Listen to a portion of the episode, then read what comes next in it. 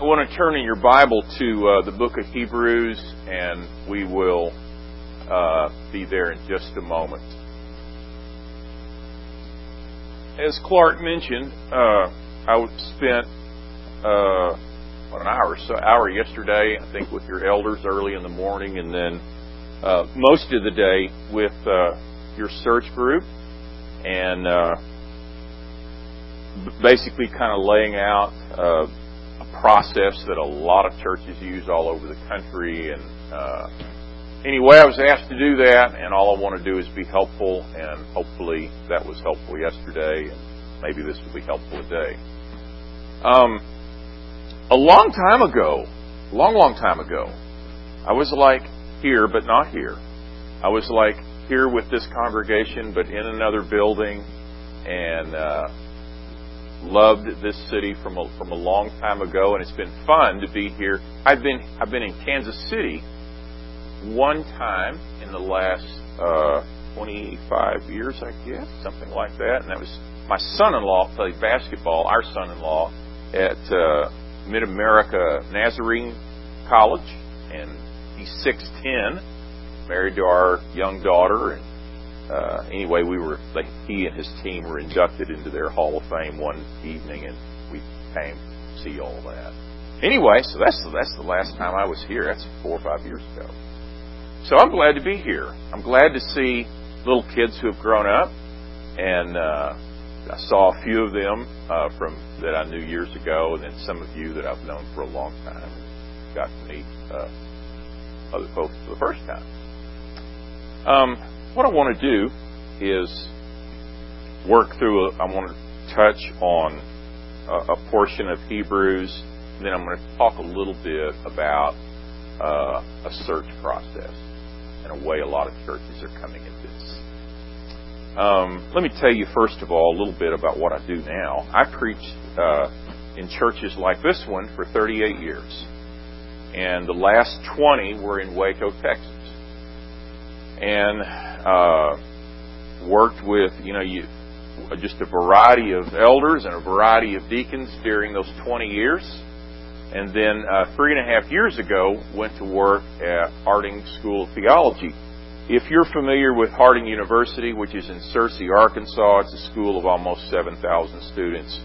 We, we are like a seminary 100 miles away, but we're not in Searcy. We're in Memphis. Been there 58 years most of the students who go to uh, Harding School of Theology are people who plan to preach, people who plan to do some kind of other ministry, uh, church planning, missions, uh, some counseling, uh, campus ministers, and then uh, there are people, business people, who are coming uh, at, at night just to grow and learn. Some elders who do that, and so anyway, I've been there for three and a half years.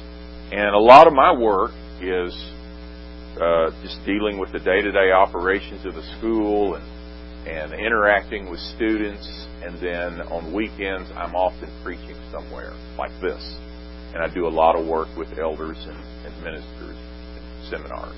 So that's enough about me. Um, in your Bible, Hebrews chapter one. I like the book of Hebrews because uh, it's written to a people who uh, I think we can kind of identify with. They had uh, become Christians, they were serving the Lord, and they just kind of got worn out. Just tired. My mother's from Arkansas, and she would, her, her expression is plumb tuckered out and I heard that growing up, and I still think that when I think of being real tired. But these Christians had just gotten tired. Tired. And I think we identify with that because uh, life is that way. Life's tough. I mean, you go through seasons of life where sometimes things are going really, really well, you go through seasons of life that just are exhausting. Uh, we went, you know, we've we've we're like you. Charlotte and I are like you. We've we've experienced uh, uh, life where we've dealt with the death of our parents, uh, a daughter who went through a very painful divorce.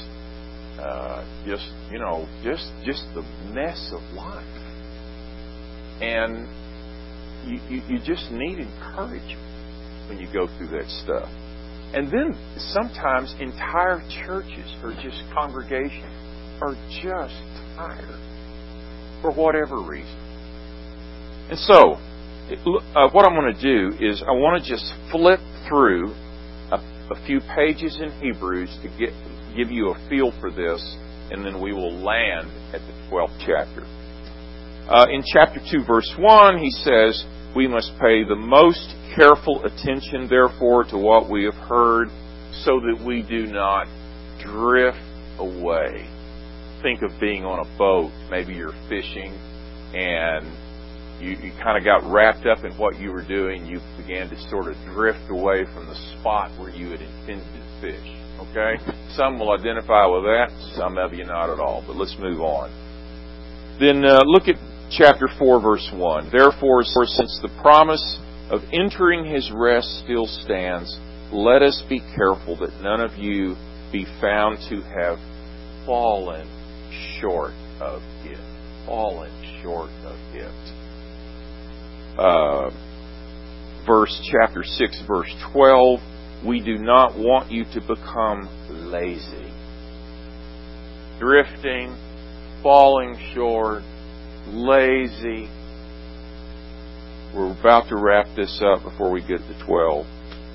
Uh, chapter 10, verse 25. This will be familiar to you, a lot of you. Uh, he refers to some people, uh, or admonishes people to not give up meeting together, as some are in the habit of doing. Become lazy, fall short, drift, finally get to the point where you begin to just disengage from other beliefs. And then finally, chapter 12, verse 1. Therefore, since we are surrounded by such a great cloud of witnesses, let us throw off everything that hinders and the sin that so easily entangles, and let us run with perseverance the race marked out for us, fixing our eyes on Jesus, the pioneer and perfecter of faith. For the joy set before him, he endured the cross, scorning its shame, and sat down at the right hand of the throne of God. Consider him who endured such opposition from sinners, so that you will not grow weary. Wow, you can get to the place in all of this, in just in just your walk with the Lord, where you just you just don't know if you can you can go on. You just uh, to use his words, you, you begin to, to grow weary and lose heart and become discouraged. It's where, uh, and I said these words to Charlotte one time at a point where I was pretty discouraged. I remember walking into the kitchen and I said to her, What's the use? What's the use? What's the use? And so, the, you know, I, I mean, Maybe you identify with this, maybe you don't. I suspect most of us do. It's just tough sometimes to be a congregation. It's just tough sometimes to be a Christian. It's just tough sometimes to go to work and, and just do the right thing. It's just tough sometimes. And so what he's done in the book of Hebrews is he's encouraging us all don't give up. Don't give up. Don't give up on your walk with God. Um, couple of things he says to us. Chapter 1, he says, You know, remember that you're surrounded by a great cloud of witnesses. This is really helpful, I think. I, I'm assuming that you know people that you have admired whose faith you've admired, and they've passed they've passed on. They've died, and they've they they they're now with the Lord. There is this sense in which they are a great cloud of witnesses for us all. My father-in-law was like that. I'll mention him later probably. My father-in-law was like that. I, he was one of the greatest encouragers of my life, Charlotte's dad. I think about him sometimes when I am prone to be, or when I become discouraged, and, and I think about how he would want me to continue on my walk. And you probably know people like that. There's a there's a sense in which there's this great cloud of witnesses. And he reminds us. He said, you know, in terms of your own discouragement, um, make sure you throw off anything that's sinful. That's this is still verse one. Be sure you throw off anything that's sinful, anything that can trip you up. Um, sometimes it's it's easy to get to go in the wrong direction for discouragement.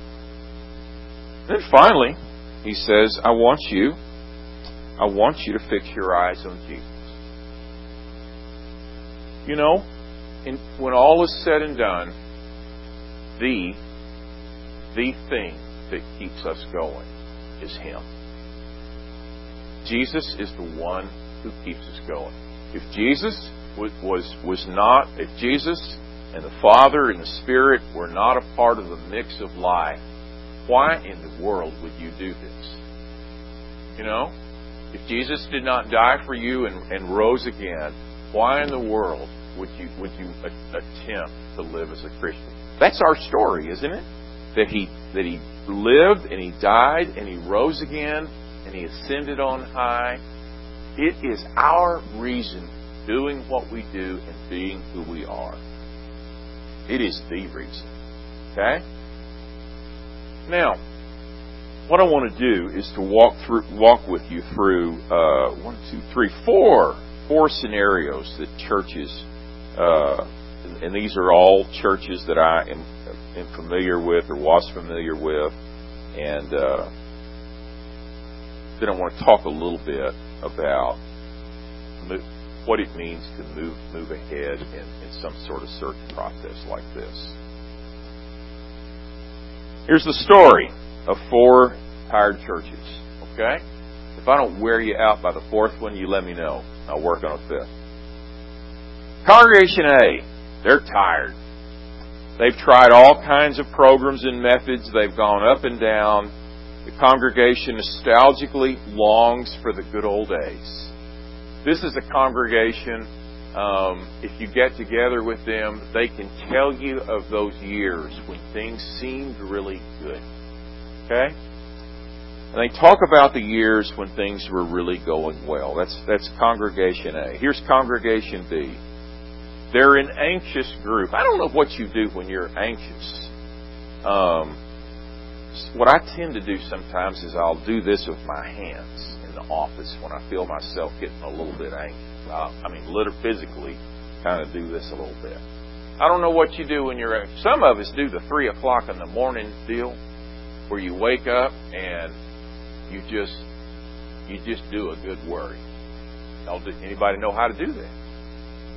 Uh, we we lived in Central Texas for 20 years. Of course, that our kids were raised there, and I remember in those high school years uh, there were these seasons when we were when we were just concerned about either one of our girls, you know, concerned about who the, who their friends are, concerned about this knucklehead boy that she seems to like, or he, you know.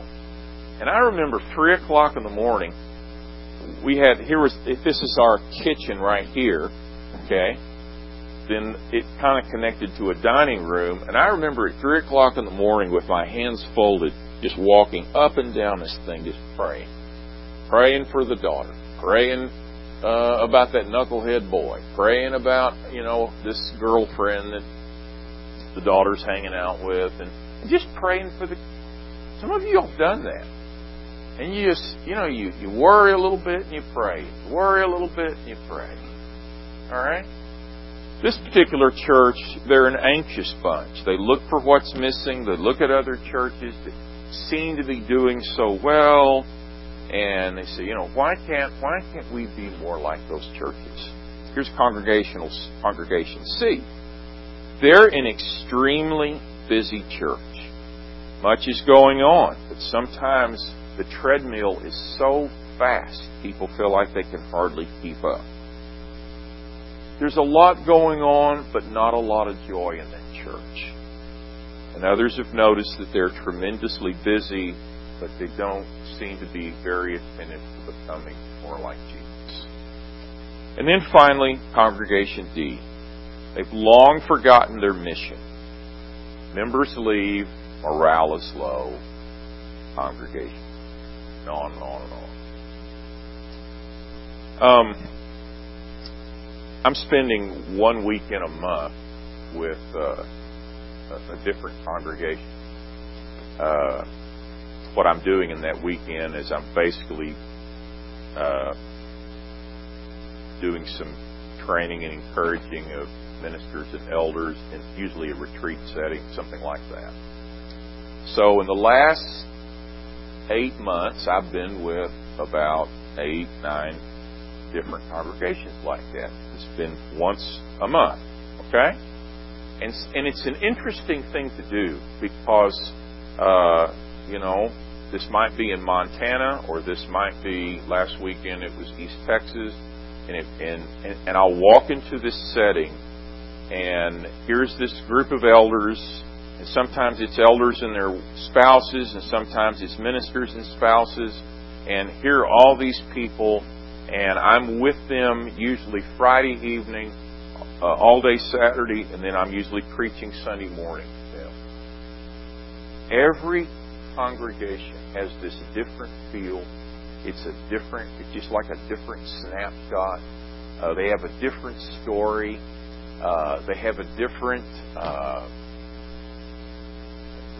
way at coming at things, uh, different things they're working on.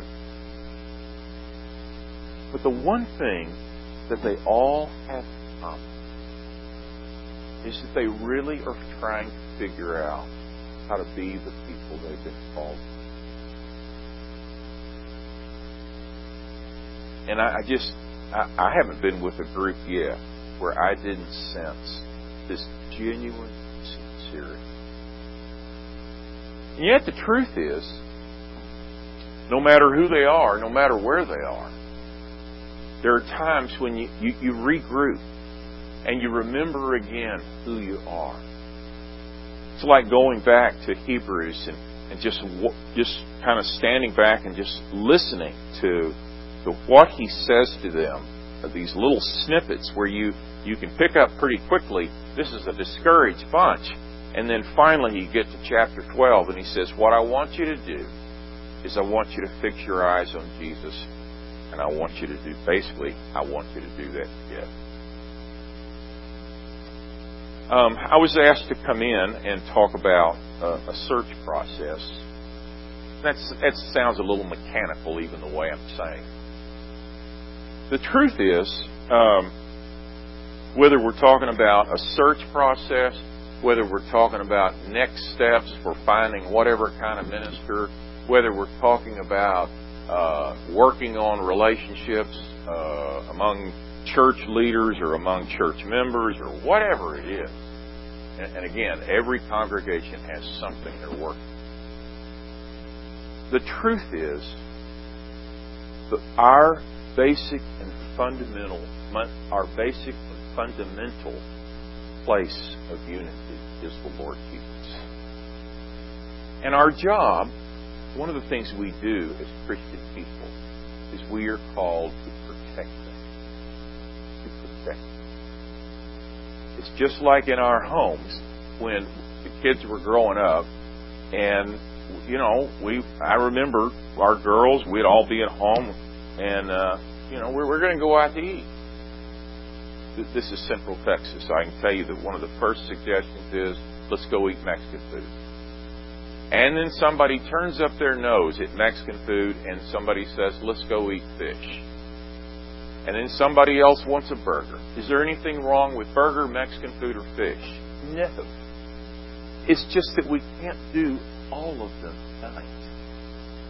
Um, you know, now we we can try to just be all over the place. Maybe we could go to some place that got combination fish, fish and Mexican, and you know, and, and doing all, you know, you can try to do that, but some of that is just avoiding making a decision. And there are just times when I would have to say, or, or Mama would say, you know, let's eat Mexican tonight and burgers next week and fish, whatever.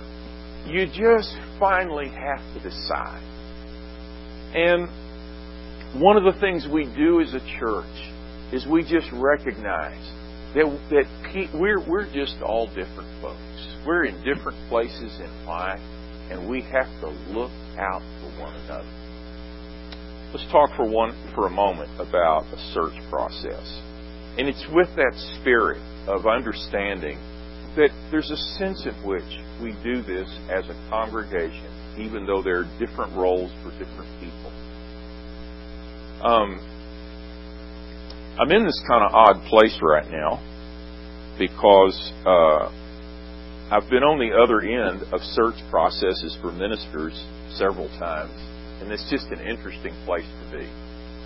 Um, the, and, and the older you are, uh, and you can see the gray hair that used to be brown years ago. Uh, the older you are, the more likely you are, if you're a, a preacher or a minister, to have been involved in these search processes somewhat.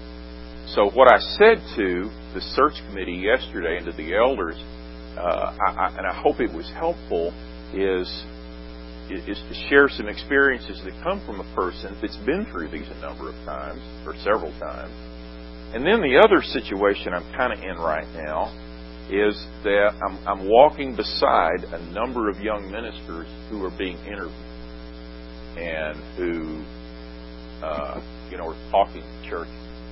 And so that's just interesting. Um, a couple of things I suggested yesterday, and this is the way I, this is the way I, I was talking to both your elders and the search committee. When, I talk to a congregation, part of what I try to do is look out for the whole congregation. I mean, we've got married folks here, single folks here, uh, older folks here who I will not look at, and because uh, I don't want to make a suggestion there, but you know, you know who you are. Uh, we, we've got younger folks here those are some of those are easy to spot. We've got uh, we've got uh, just, just this mix of folks. I'm guessing we probably have Christians that are fairly new. We have other people that have walked with the Lord for decades. We got folks that come to church on Sunday morning, and you've got a boatload of stuff going on in your life. And I, I don't even know you well enough to know what that is. I just know people. And there are some of you who have a boatload of mess going on. Maybe marriage, maybe family, maybe maybe kids, maybe job. We got that going on. And, and we have, there's a sense in which anytime we do a search, we're looking out for everybody. Looking out for everybody. We're not just doing Mexican food, burgers, or fish. We're looking out for the whole group, okay? A couple of things I suggested. One, is to basically formulate a congregational assessment. Uh, and, and, this this will help uh, possible possible uh, candidates. And you need something of the church's history and a, and a snapshot of the church today. Um, I know we want to get all cleaned up before we take a snapshot. You know, we're living in an age where everybody's got a camera now, and you, you know doesn't matter, hardly doesn't matter what you're doing. Somebody's going to pull their camera up, and there's a part of you that wants to go, wait, wait, wait, I'm not ready. Well, churches are like that sometimes. We want to, you know, wait, wait, wait, we're not ready. Uh, but like it or not, you, candidates kind of have to know who you are. Who you are. Doesn't mean you're going to stay the same. Doesn't mean that you're necessarily satisfied with today's snapshot but who, whoever you're talking to, a prospective preacher, is going to have to know something about who you are. And the third thing I suggested was, was a leadership philosophy of the elders. Because even though you do have a search committee, and that's so important, it's helpful to the church and to the elders. Uh, you know, all these, who, whatever kind of minister comes in, uh, deals with your elders. And so to see at some sort of leadership what you're thinking or what I'm calling your philosophy of leadership, that's pretty helpful. Um, I suggested that they formulate a minister profile, and this will involve everybody in the congregation. And it's where you get to say something about, and I'm, I'm simplifying all this, okay? It's where you get to say something about, this is the kind of minister I think would be helpful for us right now, and you get to say something about what I see, what you see, our strengths and weaknesses as a, as a congregation. And it's so important that uh, serious candidates see that, get a feel for what you're thinking as a congregation. I suggested that. I suggested that communication is so important. Um, I, I said this to the elders, and I said this to the search committee. I want to say this to all of you. Typically in churches, we greatly underestimate how well we're communicating. That's not about you as a congregation in Kansas City. That's about congregation, period. I have never, in 38 years of preaching, I have never had anybody come to me and say, you know, we just over communicate in this church. Y'all just communicate. I've never had that happen. What I have had happen is people asking questions about, you know, this and that, and we're assuming they know we made a statement two weeks ago, and you know, didn't they hear? And we made the announcement. It's in the bulletin, and all those things. It it it is tough to communicate. I preached one time. Uh, this was years ago when we were in Alabama. I did it. This series. I think it. I, I can't remember what it was, the, or how I came at it. But basically, it was a long series that dealt with the precious mercy and grace of God may have been out of a book like Ephesians. I don't remember. But I remember we invited in this friend of mine. And this friend of mine was was going to speak to us in kind of a retreat setting as a church. And he was there, I think it was a Friday night, Saturday morning, and he spoke out of Ephesians as I recall, and, he, and it was just great. I love what this guy does. And so after this was over, I saw this woman come up to him, and, and she said, It is so good to finally hear something on grace. And I thought, we just finished that entire series. I didn't say that, but I was thinking that. Well, you know, years later, I kind of get that. Because it is hard to it is hard to communicate. And so one of the things that will be important for you as a church is to ask questions and communicate uh, and for the important for the elders to communicate with you, the search committee to communicate with you, and I promise you're probably not going to over communicate. Is that okay? So, suggested that. Uh, suggested. Uh, I want to talk to you a little bit about what I suggested and recommended in terms of the candidate process. We we judge what is normal in a church life based on what? Typically on our experiences. Okay? The church where I grew up. The church uh, that I've been a member of for years. Whatever they did, that's what's normal. I mean, right? Uh, if your if your preacher always uh, dressed a certain way, that seems normal to you. For, Well, don't preachers dress a certain? Well, you know, you were in that church for 40 years. I guess, you know, you kind of think. Um, there, there is a way that, that, that churches have selected preachers that has, we, we've just varied on this. Sometimes it's just, you know, bringing people in and, and doing three and four weeks in a row where you've got families coming in and out. And churches have done that. Churches, uh, I'll tell you, there's nothing in the Bible that tells you how to select preachers. Uh, Paul or Timothy was based in Ephesus, evidently for a number of years, working with the church in Ephesus. But there's no how-to for this. I'm going to tell you what a number of churches do right now. A number of churches right now are doing exactly what you're doing. They are they have formed a, a search group. And by the way, I was real impressed with yours. Um, it, it's varied, uh, varied uh, in age and experience, who they are, and some of them fairly new here, some of them been here forever. It's pretty varied, and that's really good. Um, but churches will typically do that. And what these groups do is they don't select your preacher. They do the legwork. They work the process. This is involved if you do it right. It's involved. And and, and they listen to sermons. Sometimes they'll go hear people preach. Sometimes, you know, they're, they're gathering information. They're doing all. Okay? And then what, what elders will often do is they, the search group will present, I'm, I'm pulling this, this number is used quite often, three. They'll, the, the, the search group will basically say, here are three names. We're really impressed and here's why.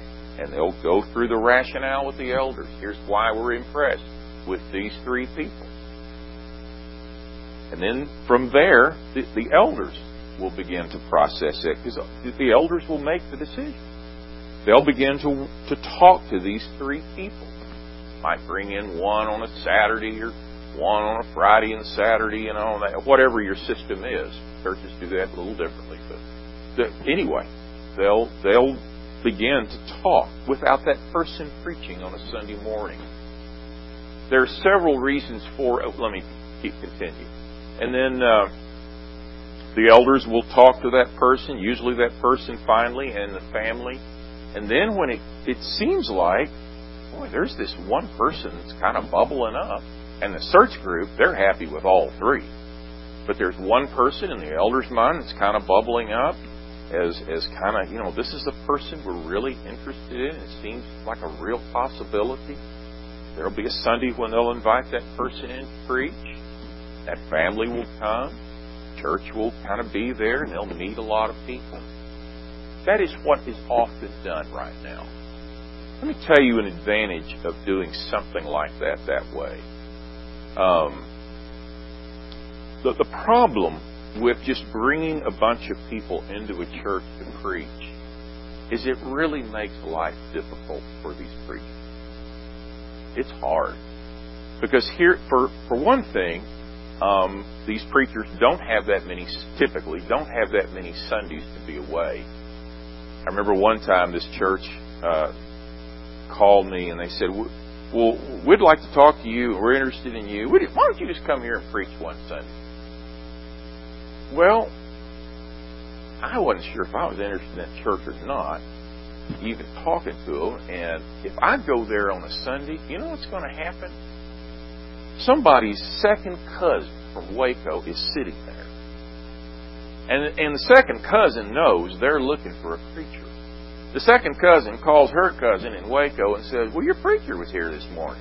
And he preached, and we're looking for a preacher. And I guess he's here to talk to the, you know, and maybe I'd be interested, maybe not, but you've now completely disrupted my whole, you know, situation.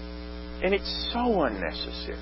So unnecessary when the families are involved and it's too premature, then you got the kids thinking about, we're going to move to Kansas City. Well, we don't know if we'll ever see these people again, honey. You know, you just, it's just, it's a strange, strange thing. And so mm-hmm. what more and more churches have done is they're doing more of the legwork before Sunday morning, before you ever bring somebody in on Sunday morning. Does that make any sense? Now, the other reason for doing that back in the old days, you hardly could know much about a potential preacher unless you you brought the person in. But I mean, you were doing good to hear a couple of tapes, maybe, you know. Maybe they'd send you a couple of tapes, and you might have a couple of reference letters. I'm going to tell you, things are different today. Uh, you can have, you can get more information about a preacher before you even meet the person because everything's online.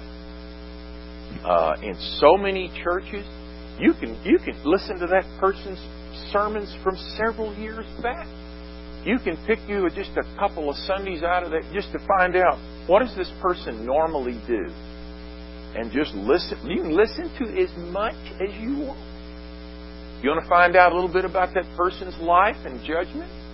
Go to Facebook. And that's what a lot of search groups do. And they comb through Facebook and they're looking at uh, and and you say, well, that could be, you know, you might find out something that concerns you. Yeah, you might. And that's good to know that, you know. You also may find out that that person is posting trips of the mission trip to Honduras that you didn't know anything about, and lo and behold, this person has a real heart for missions in Honduras. Isn't it good to know that? And, and you can just find out all kinds of things. Um, and so what I'm getting at is one wonderful advantage today is that the possibility of finding out lots of information is there. It's just there. When I get a call, and I get reference calls a good bit, could you tell us something about this person? I'm amazed sometimes at how much information they already have. And, you know, they've, they've talked to a person or two maybe, or they've just gone through social media, or they've looked at the church's website. That's another good place to look.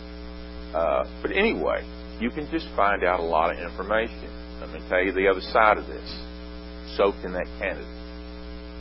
That candidate can find out more information about you as a congregation. Uh, it's pretty easy right now. Um, for one thing, uh, social media. Another thing, uh, all a candidate has to do is to go back and just listen to sermons from that church, listen to what's been going on, look around the website, see what seems to be emphasized, what seems to be stressed, um, and they do that. So it kind of goes both ways.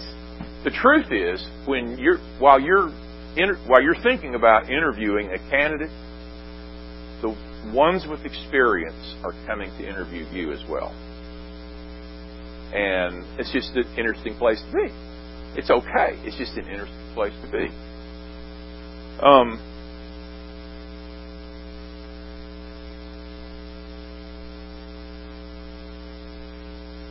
Thank you for your patience for just a moment. Okay. Let me talk. What time did we end? Five minutes ago?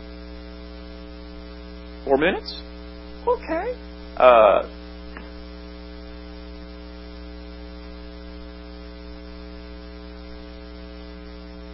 I'm just here as a resource person. I mean, I, I just talk these days. I talk with a lot of elders, different churches. I'm, I'm, I'm simply presenting to you, and I'm presented to your elders, presented to your search committee a way of coming at this. You can, you, you will do what you want to do, I, but I presented a way of doing this. Let me tell you two things about preachers. What you want to look for, and it, when all is said and done, here are two biggies. Number one is character. Character is huge. I do not care how many degrees a person has, don't care how much he supposedly knows or his vast experience. Character is non negotiable. Uh, a person with integrity, a person uh, who is transparent, a person, uh, and and you can learn about a person's character, but it is absolutely critical. It is critical for, for any church leader, but it's critical for the person who's going to preach that that person be a person of high character. Because one thing I'm trying to do as a preacher, I'm trying to build high character people I preach to, right? And I have to be a person of character in order to do that. Not anyway, just leave it at that. Number two, competency. Competency. A person may have a lot of experience, a person may have very little experience, but there needs to be some degree of competency. I can be a person of high character and not know what I'm doing and make an absolute mess of things. On the other hand, I can be a person that's fairly competent, but I can be a knucklehead. And I'm making a mess of things there. Does that make any sense? These two go together character and competency. And both of those are really 40. Um, I, I got about 60 seconds left. Let me do this one. Um,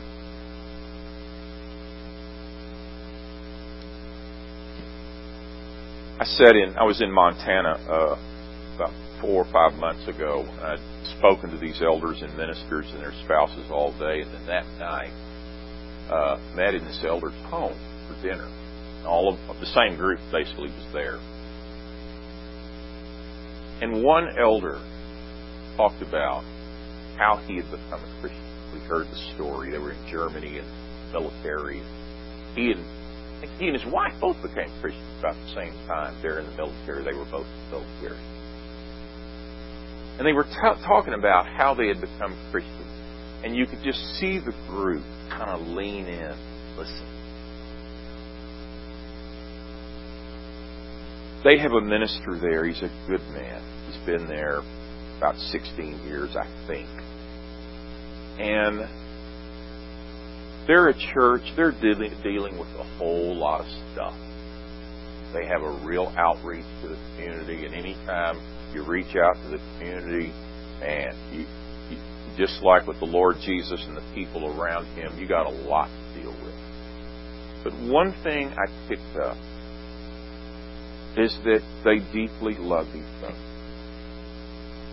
They deeply love each other. And there is something about just the desire,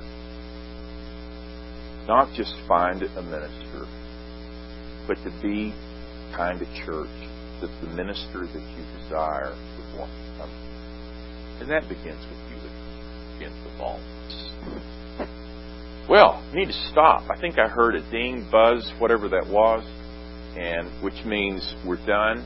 What I'm going to do uh, in just a minute is uh, talk a little bit about the shepherd's voice. Will be out of John 10, or Mark uh, Bible there. Uh, I told uh, the search committee. I think I told the elders. I did tell the elders this yesterday. I am just happy to be as helpful as I can be with you as a church. And uh, uh, you know, Dr. Hufford was here a few weeks ago, and he feels the same way. And anyway, just thank you so much for allowing me to be here see some people I hadn't seen in a long time, and, and also to to, uh, to just teach and preach.